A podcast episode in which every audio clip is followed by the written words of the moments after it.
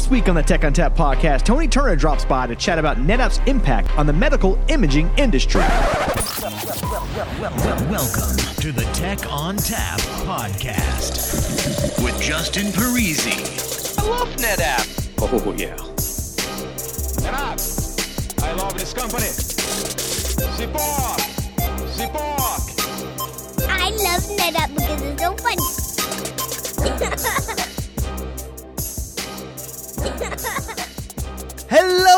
welcome to the Tech ONTAP podcast. My name is Justin Parisi. I'm here in the studio. Uh, actually, the studio is my basement. And uh, today I've brought in Tony Turner to talk to us about some healthcare stuff. So, Tony, what do you do here at NetApp and how do we reach you? Thanks, Justin. Um, I'm Tony Turner. Um, I've been with NetApp for 10 years. Um, at NetApp, I manage our medical imaging vendors, our PACS and VNA vendors. Um, and I also uh, do a lot of sales enablement for partner and our, our sales team at NetApp. Uh, you can reach me at tony.turner at netapp.com. I'm also on LinkedIn and also at TNY Turner on Twitter. All right, excellent. Um, you mentioned medical imaging. Um, for people who aren't familiar with that industry, what exactly is the medical in- imaging industry and the healthcare industry as a whole? Medical imaging is basically any type of imaging object, whether it's uh, you know X-ray or a photograph or anything that is used for a patient's diagnosis or clinical care. So, with those medical images, you mentioned they're X-rays or you know used in medical care. Does it also include like the check-in records, like with the driver's licenses or the copies of the insurance cards? Every hospital now has a document management system that basically is creating a bunch of small objects, um, and you know those aren't really used for you know a clinical interpretation, but they're part of the hospital's record through typically the electronic health record. So those would be EHR systems versus something like a PACS system that keeps all of the like X-rays, like you mentioned, or f- photographs eh, that you would would have normally for for the diagnosis, like you mentioned.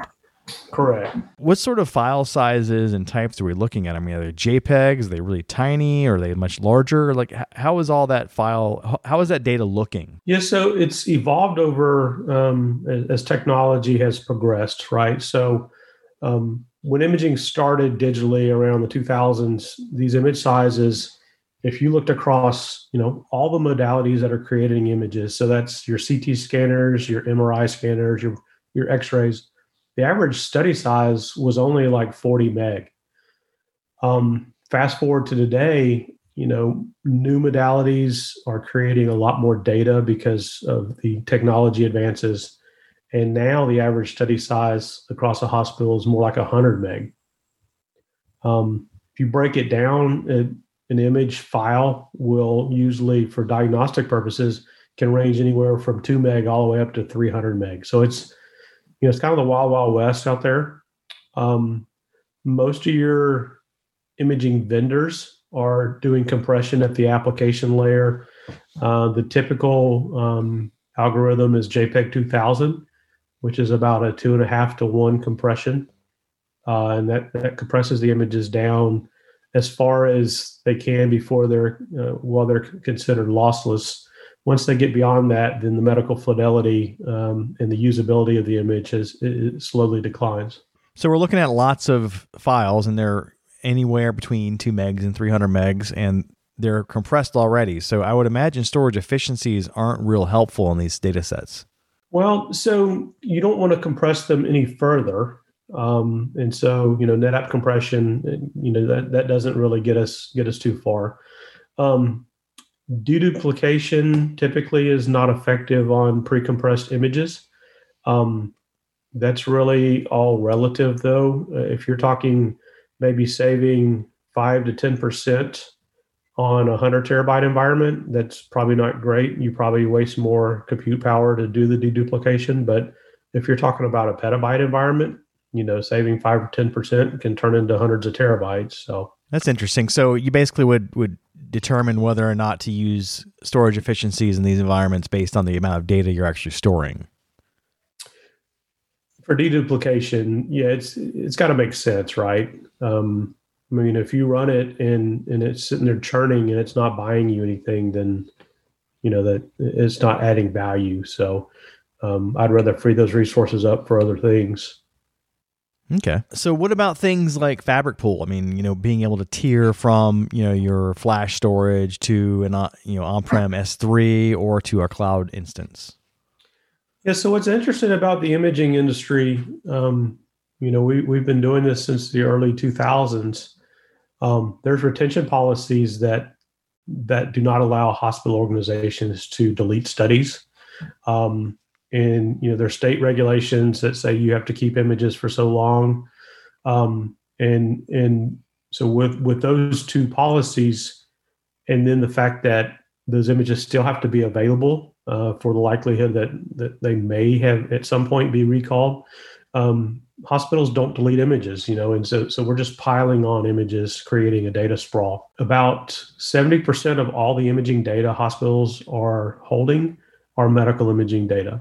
Um, so because of that, and the fact that you have all this, you know, the unstructured data sitting out there, ways of managing this data through, you know, information lifecycle management, you know, tiering policies, um, maybe starting to leverage cloud. I mean, all these different aspects start coming into play, um, especially when, you know, hospital applications are considered critical applications, and so most of these imaging environments now are managed by the IT department. So what happens is you have a lot of the imaging vendors now are supporting S3 natively.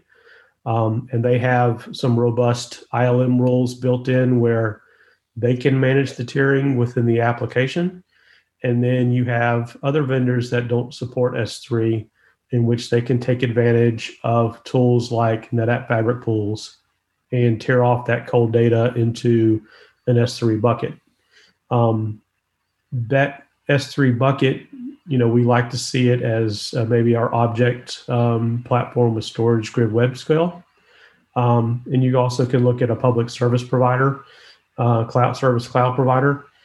Um, the the problem is if let's say you looked at AWS Glacier and it took you two days to get your your data back on prem, then the, you know the PACS application would have timed out because it's expecting that image to be returned, you know, within like five to ten seconds. So um, you have to be very considerate of the latency of whatever that final tier is for that image. So uh, with ONTAP 9.8, we're adding S3 official support for for GA. Um, are your healthcare and medical imaging customers excited about that prospect of being able to either tier with Fabric Pool to ONTAP or actually present objects out of ONTAP using S3?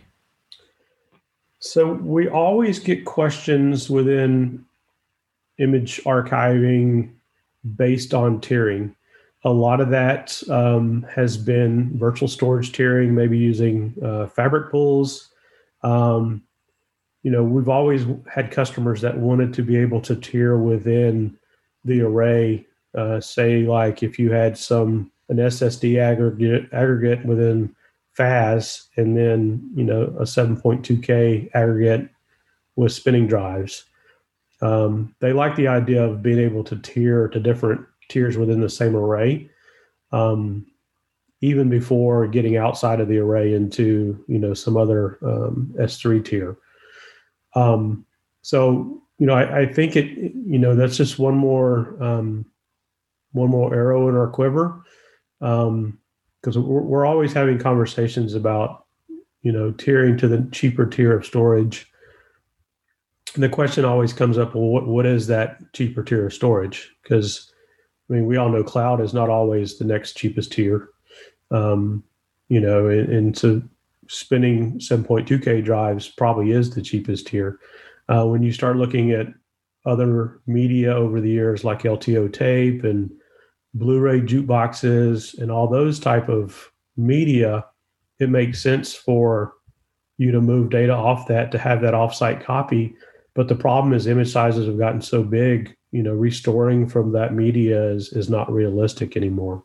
So ONTAP 9.8 also brings us this idea of snap mirroring to cloud. And, and when we do that, we can actually leverage the S3 interfaces in the cloud or with Storage Grid for those images, right? So if we, we if we were to snap mirror an entire image repository to a destination site on an S3 provider, now they could access those images as needed through S3 rather than trying to get them from the storage system.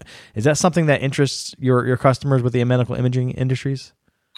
I think that's going to have some huge interest to it um, for several reasons. Uh, one of them is, you know, a lot of times we'll get customers that are, uh, for example, we have a customer in Charleston. Both their data centers are within a block of each other, and they're both in a floodplain and lately they've had issues with category four hurricanes. So the ability to spin up maybe a tertiary copy in the cloud um, where you're not bound by file systems is very attractive, um, you know, to those type of customers. Um, and just in general, you know, a lot of customers are not looking to manage, you know, a second data center uh, for all these medical images. They're looking for alternatives um, you know, in a hybrid cloud environment. Um, they want to be able to to leverage the cloud, um, and, and, so this just you know having that capability, um, you know, and being able to remove um, having to to to index and to, to climb through a bunch of file systems just to to get to that one image, you know, is is very attractive. Yeah, and what's also great about the SnapMirror Cloud is the actual indexing of that data, right? So have an actual on uh, cloud resident index for that so you can actually access that information quickly so in the use cases where you have millions of files or you know whatever you can find that you know what you need right away absolutely um, so there's also a new um, platform coming out with the ONTAP 9.8 release, and that's our QLC based storage system, and that's like I guess they're calling it the FAS 500F. So does a QL uh, does a QLC flash system, uh, solid state drives, does that have any sort of interest in that industry, or do they care about that? You know, is it is it going to add move the needle at all with them? So, medical imaging workloads are unique that they have a component, a SAN component, and they have a NAS component. Um, you go back, you know, ten years ago and most customers were standing up a small SAN and then a large NAS. The SAN's where they put the database and the application VMs, um, and then the NAS is all for the image storage. You know, NetApp is unique that we we can write native NAS protocols to our all flash FAS, or you know, uh, an all flash aggregate on our FAS environment, and we can do that natively. So I actually have a customer running a 400 terabyte environment running all flash FAS with um, running, you know, straight SMB and, and, everything is on the same array. You know, they get all the best parts of it. Um, they get performance, you know, they, they get large uh, aggregates, you know, for, for their image storage uh, and everybody's happy. Um, but there's always, you know, there, the, the, the price parity between spinning drives and flash has, has always been a barrier, uh, you know, to do that because you're not getting efficiencies and and and you know getting getting to utilize deduplication like you do in other workloads. So um, when you can bring in like a cheaper tier of flash like QLC, then you know that just that just takes that gap between spinning and, and flash and kind of compresses it. So we're very excited about it in the imaging space. So, what are some of the challenges that your customers are facing uh, in the medical imaging? Know, I know, one of them is you know data crawl and sprawl. Um, so, I would guess that data management would be one challenge. So, let's let's address that one first. Yes. so you know, yeah. I mean, so the data the data sprawl thing is you know just managing mounds of data is just is one piece of it. Um, the other piece is you know they have gotten accustomed from their, you know, our competition that every five years they have to do a forklift upgrade on their storage environment and then go through a painful uh, data migration. You know, if imaging is 70% of all the data they're storing, then you can see this is a huge price tag every five years that they're having to pay for PS services to, to move this type of data. So when you can get into an environment where you can um, avoid that price tag, you know that that is huge.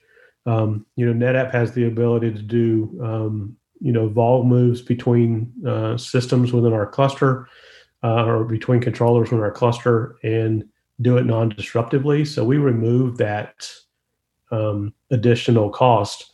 Imaging vendors charge anywhere from um, thousand dollars all the way up to two thousand dollars a terabyte to move this type of data. So, you know, that's that's one challenge that you know outside of just the data sprawl that our you know most of these healthcare organizations deal with on on a, on a you know all the time. The other thing is, you know, you've got basically storage silos for every imaging environment that that hospital have. Um, you know, a lot of these large hospital organizations may have 10 hospitals, and some of them were through acquisition. And as they bring on uh, these new hospitals, they might not have the same uh, imaging environment. So what happens is is you know you you have a model of interoperability uh, between these different hospitals. Um, you know, and so there every hospital is looking for ways to create an enterprise imaging strategy where they're not managing you know a different backup strategy and having to grow every one of these systems for every one of their hospitals. Um, you know, so looking for ways to aggregate their data and to do it efficiently and manage it in a single pane of glass.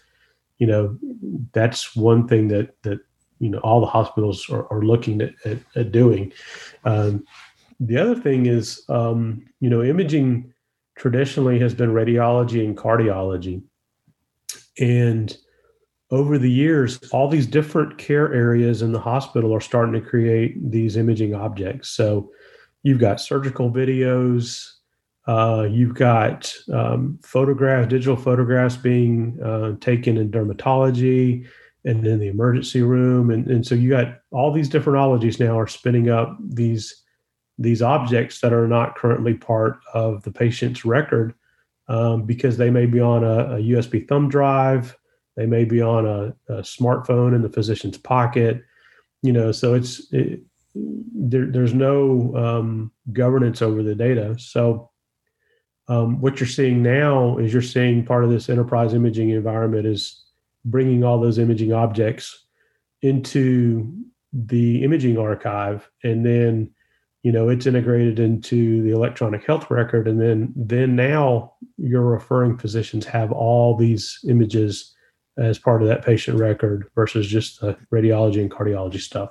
So you mentioned usb thumb drives and that kind of got me thinking about another challenge i can see happening with hospitals. And, it usually it pops up in the news and it's basically ransomware right? So you you you've got a USB thumb drive, you pop it into your system, you don't realize it's got ransomware on it, and then all of a sudden the entire data set is locked. So how does NetApp address that particular challenge for healthcare? Ransomware is a huge, huge issue in healthcare. And, and I mean, you can't go a week without seeing a new organization that has been hit with some type of ransomware. Um, and you're right. Usually, you know, USB thumb drive or or somebody, you know, sees some cute cat video or or email and clicks on it. You know, um, so it always it, it happens from within. So NetApp has um, inherent data protection in our systems. Um, snapshots are kind of our pride and joy. Um, we've had snapshots for a long, long time, and while other vendors are, are playing catch up. Um, and so this is, you know, one of our primary defenses against uh, ransomware. Um, you can take, uh, you know, more snap snapshots than most customers care to have, but uh, we give them the ability to take those, you know, on, you know, hourly, daily, you know, weekly, monthly, and and, and have schedules. Um, and then we have ways to help them manage those snapshots as well. Um, another thing that I think is is very important is um, our ability to do secure purge. Um, so if you have a a patient's file that um, you need to get rid of or a specific file, um, you can purge it through that that um, you know on the on the array, but you can also purge it throughout every snapshot that's ever been been uh, taken uh, with that patient in there. And that's especially important in environments um, in healthcare because of all these, um, you know, new uh, security regulations like GDPR. Uh, it seems like every country now is starting to consider, and even like uh, states in, inside North America uh, that are starting to uh, to consider a specific type of protection for for their um, and you know for their patients. A couple other things that we do, of course, um, we have uh, software-based encryption within ONTAP um, at either volume and the aggregate level.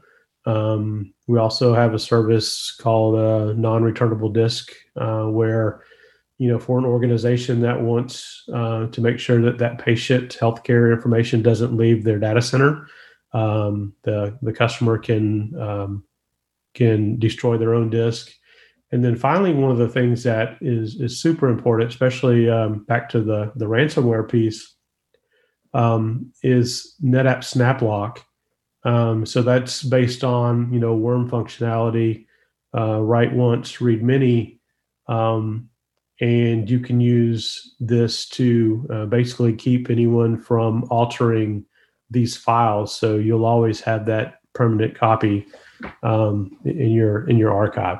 So also with with SnapLock, there's also a few features in addition to just the locking and compliance piece. There's also like the legal hold and the event based retention stuff. Do you find your healthcare customers leveraging those extra features? Um, I think they'd be interested in it, especially in the federal space, but I don't think we talk about it enough in the archive space, um, or at least in the imaging space. Typically, what happens is that is kind of a checkbox, you know, when you go through the RFP process. But for some reason, you know, our, our healthcare customers don't don't often utilize it. Um, so I, I think it's one of those things we need to talk about more. Yeah, I would imagine it's it's some one of those things that just kind of goes under the radar. They don't know about it, so it doesn't interest them. But I think if they did hear about what we could do in addition to just the compliance pieces, then they would be more interested in it. Yeah, and, and you know when you when you talk to the CTOs and CIOs and you ask them, you know the the old common question, what keeps them up at night? I mean, security in in ransomware is always top of mind. So I agree. Um, we we don't do enough to talk about um, you know the inherent uh, capabilities of our solutions uh, for data protection. So we've mentioned snapshots, SnapMirror, you know, the object pieces. Uh, any other ONTAP features that your customers are making a lot of use of, and you know, maybe things that fly under the radar a bit, like that SnapLock piece.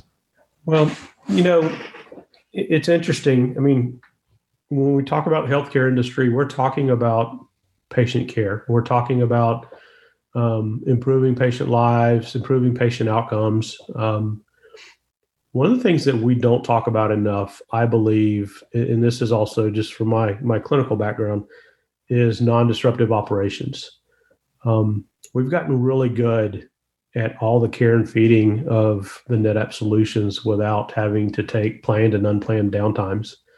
Um, I often refer to it as, you know, changing the wheel in the car as you're driving down the road.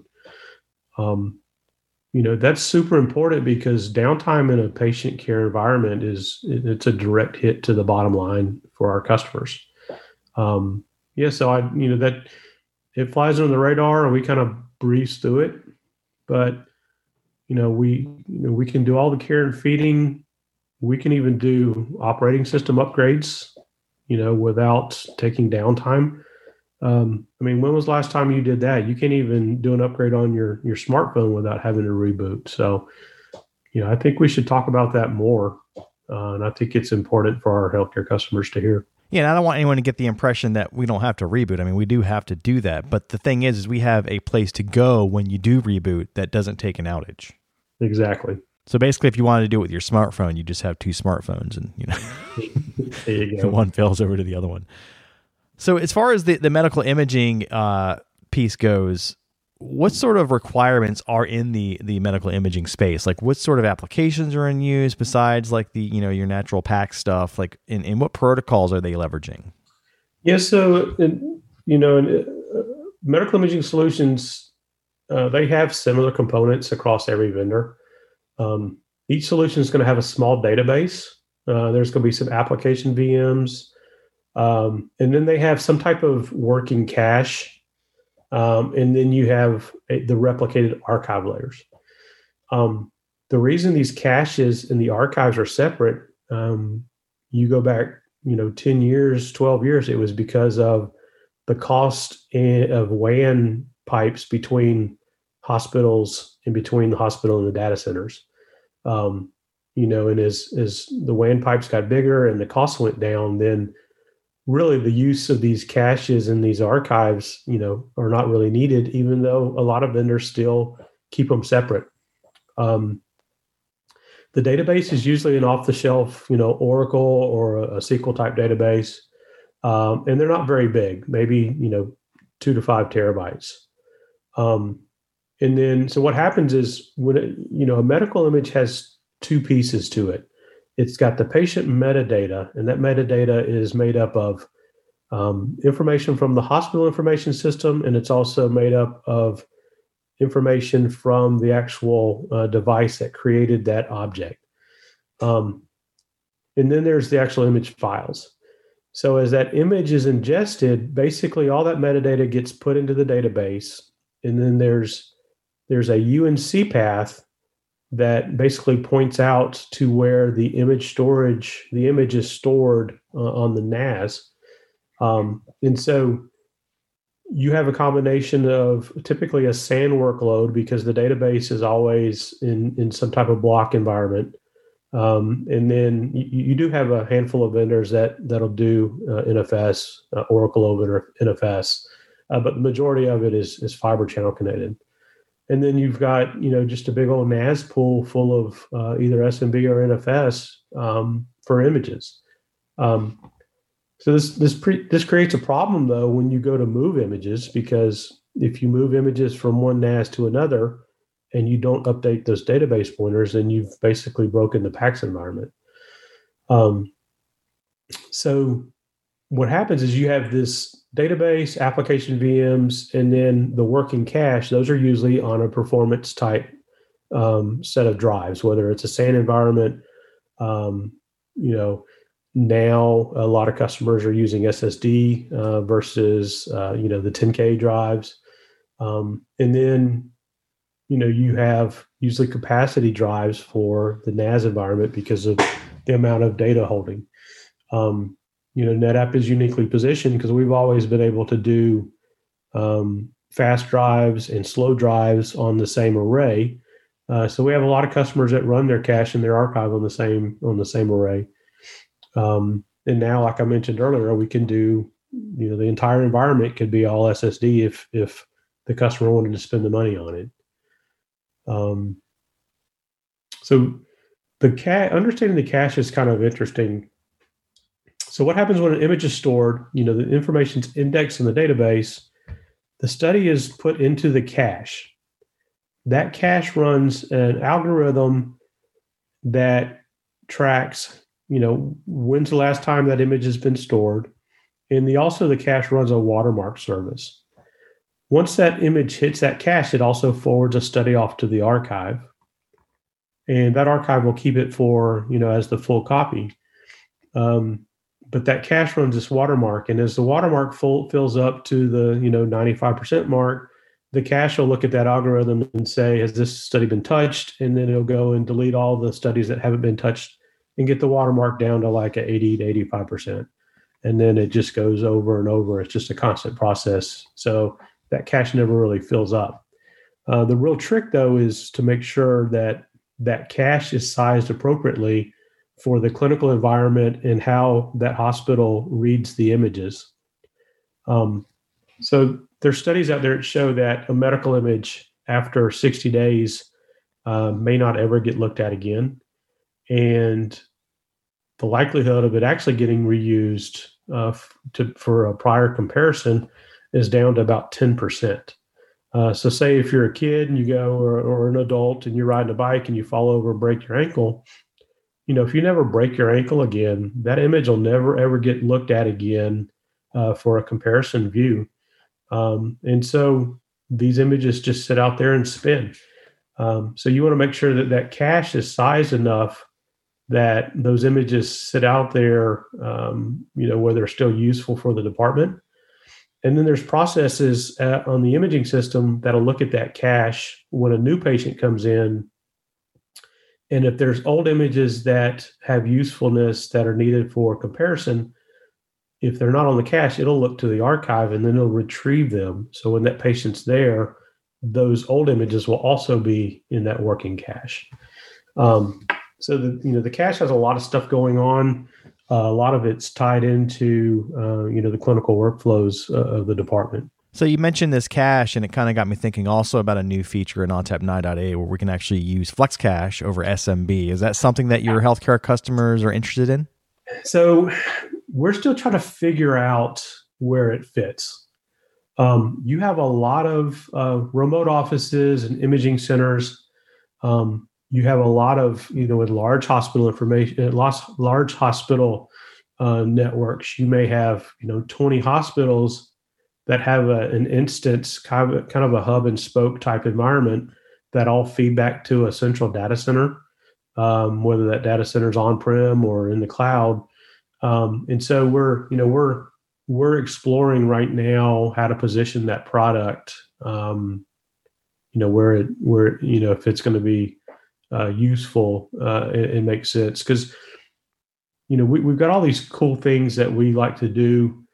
Um, you know, in the Silicon Valley world, but the truth is, healthcare healthcare organizations, their IT shops are usually three to five years behind uh, so they're not early adopters, they're not trailblazers, and they like to let other industries kind of bang out new technologies um, before they implement them. So um, we need to vet them out on our end. Then we do a lot of uh, testing and validation with our imaging vendors, and then you know it's got to add value uh, clinically, um, eh, you know, eh, eh, and and have some ROI for our healthcare customers before they just jump right in. Well, I would imagine having a centralized data repository of, of images that might never get accessed, and then when you need an image, localized fast access. When you know you spin up a FlexCache, right, and it points back to that original archive, and then it just pulls that image over, and you can you know have that access until you need it, and then once you're done with it, it it gets basically blown away, and nothing happens to the cache, right? We don't care about it, and that original image stays on the the the origin volume where it just kind of resides.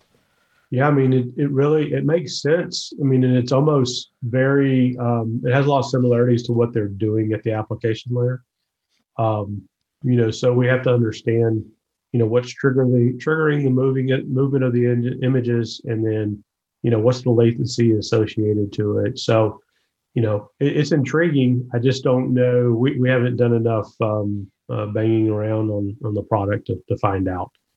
Well, I mean, um, beyond the whole, you know, speed piece, it's also a capacity savings because right now it sounds like they're actually physically copying this data to these caches, so they have you know a cache of that data. So that's taking up extra space. Yeah, I mean, it, it, it, at any point in time, you can have three copies of that same image. Um, you know, so I mean, you're, you're exactly right. So you know, having having a cache that's basically you know you blow it away when you're done with it. That, that saves a lot of storage over you know, especially when you're dealing with thousands of files. You know, at 300 megs a piece. Absolutely. So we touched on it a little bit earlier when we started talking about SnapMirror to cloud and that sort of thing. How are healthcare customers leveraging things like hybrid cloud in their environments? So what's interesting about cloud and imaging is most hospital organizations they like to keep their images within their brick and mortar. Um, so images is probably one of the f- last workloads they've considered uh, looking at cloud for. Um, you know if you look back a year ago um, we weren't having many cloud discussions in the imaging space outside of maybe leveraging um, cloud as the offsite copy for uh, disaster recovery. Um, you know, fast forward, um, COVID has been a catalyst um, into these discussions about leveraging cloud.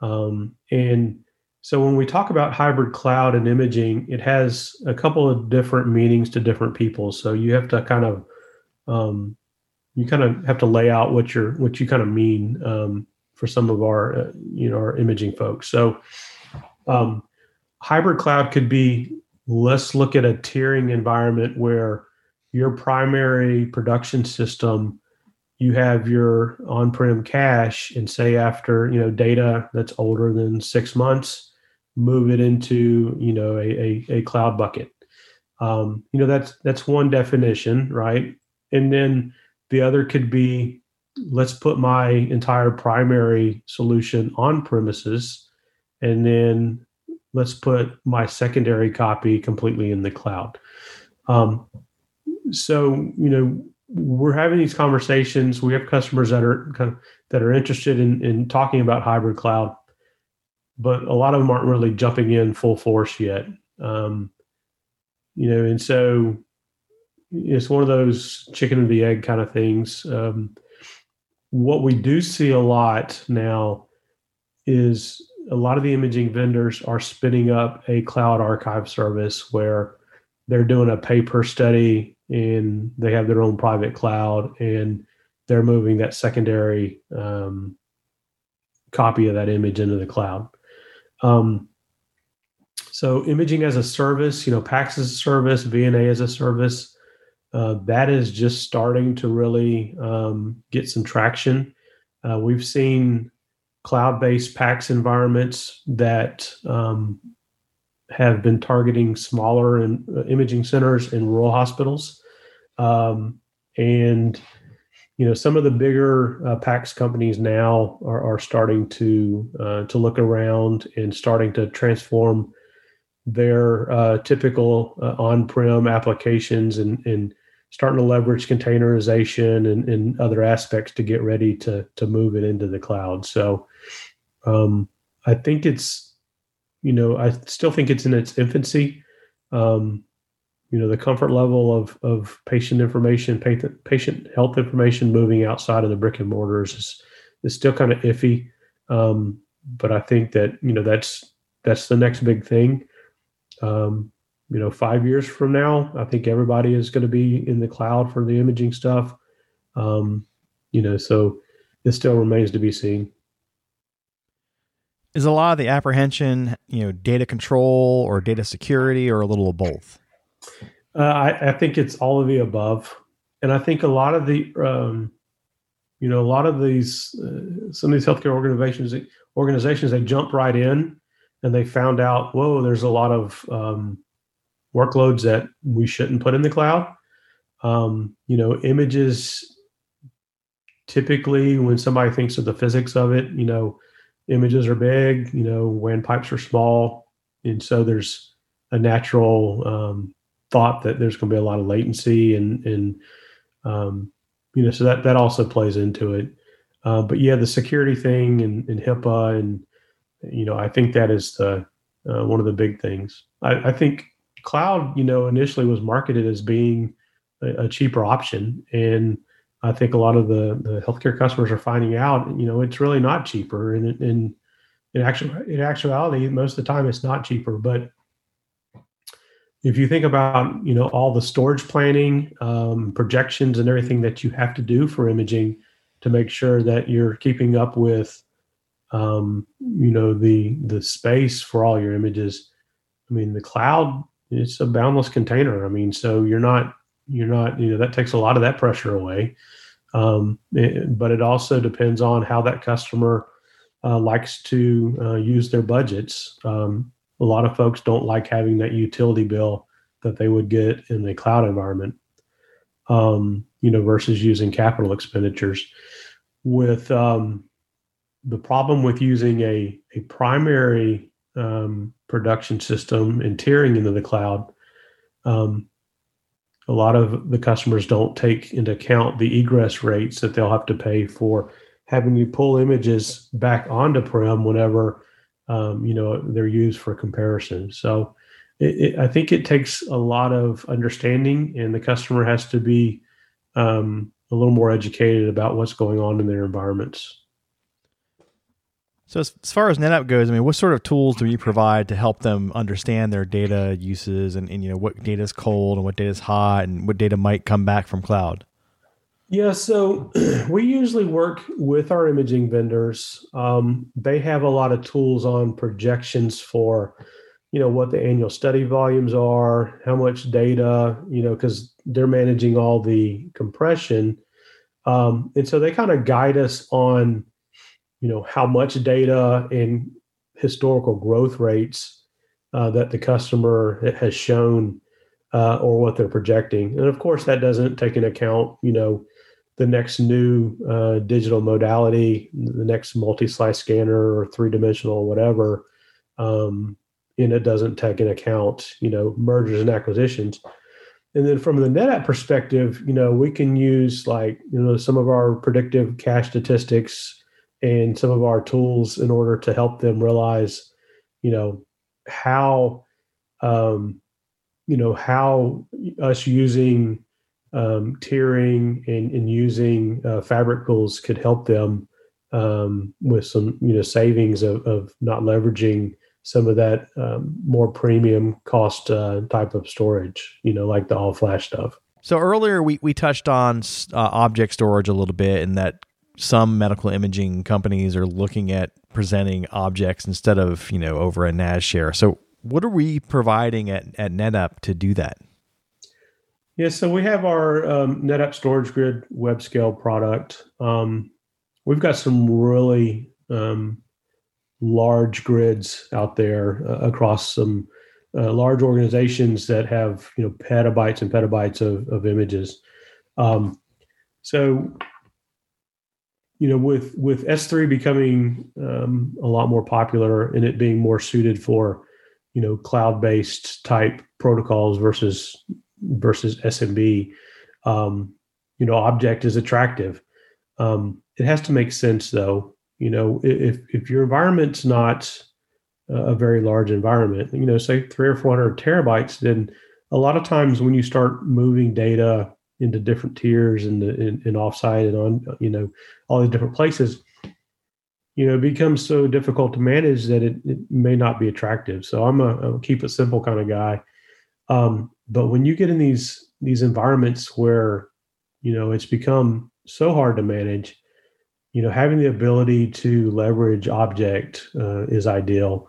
Um, you know the capability of handling large amounts of unstructured data um, you know like we mentioned earlier having to spend time crawling through directories uh, as you do a file storage you know object makes that a lot simpler. It, it speeds up performance. Um, and then the metadata is also stored along with the image files. So it allows you to leverage that metadata for analytics um, you know in query searches. Um, you know, our Webscale product is is scalable into billions of objects. Um, it provides triple erasure coding, um, and you know that's through geo redundancy, um, and, and, give you that highest data protection. And then there's also all sort of um, ILM policies uh, that are built in that allows you to control the number of copies, to move the data throughout different areas of the grid, or even um, you could actually move the data into a, a, cloud service provider if you wanted to uh, over time. So uh, I think there's a lot of advantages, and I think you know if you're looking at an enterprise imaging strategy where um, you're going to have you know managing a lot of data, it, it, makes a lot of sense. So what about NetApp? Like, how do we fit into the healthcare industry? Where, where do we play? Sure. So uh, NetApp's got an extensive healthcare team. Um, we're led by Dave Nesvisky. Um, we've got resources uh, from all as- aspects of healthcare. So, for example, you know, my background, I was a radiology tech for 10 years before I went back and, and got into the, the technical side of things. Um, and then, you know, we've got folks that do nothing but um, work in uh, AI and machine learning um, and analytics. And then we also have got former hospital CIOs. So, you know, our team is is such well rounded. Um, you know we've there's not a whole lot that we haven't uh, encountered um, and, and, be able to, to help our customers with. Tony, if I'm a NetApp or if, I, if I'm a customer and I've never really used NetApp, is there any sort of easy to deploy one stop shop for this sort of you know infrastructure? Yes, actually, um, we're about to launch at our NetApp Insight conference uh, the end of this month. Uh, NetApp FlexPod, um, specifically designed for medical imaging. Um, it uses Cisco Compute, Cisco Networking, and NetApp Storage, and also NVIDIA GPUs uh, to provide basically your entire environment uh, to run your um, your your imaging environment for. So basically, this is just something I can buy and just plug it in, and I'm ready to go. Yeah, I mean, it, you you drop in your um, application VMs um, database from your imaging vendor, um, you know, and plug up your network and your power, and, and you're ready to go. That sounds kind of easy. I don't know if I want easy. I want it to be difficult and complicated so I can show my value. Yeah. So, Tony, if I had uh, some questions or I wanted to find more information about NetApp Healthcare, is there anywhere I can find that information? Sure. Um, you know, easily you can reach out to me. Um, as mentioned earlier, tony.turner at netapp.com. Um, we also have um, our webpage under our industry solutions. Uh, netapp.com forward slash healthcare. Um, and then I have a white paper um, that's about to launch that is specific around medical imaging and imaging archives. Um, and so we have a bunch of resources available across all different aspects of healthcare, whether it's, um, you know, storage efficiencies with your Epic environment, utilizing cloud, telehealth, um, you know, solutions around COVID. Uh, we've got uh, all kinds of different um, uh, pieces of collateral available for you. All right, excellent. And again, we can find you at uh, TNY Turner on Twitter, right? Yes. All right, that music tells me it's time to go. If you'd like to get in touch with us, send us an email to podcast at netapp.com or send us a tweet at netapp. As always, if you'd like to subscribe, find us on iTunes, Spotify, Google Play, iHeartRadio, SoundCloud, Stitcher, or via TechOnTapPodcast.com. If you like the show today, leave us a review. On behalf of the entire Tech ONTAP podcast team, I'd like to thank Tony Turner for joining us today. As always, thanks for listening. Oh, yeah.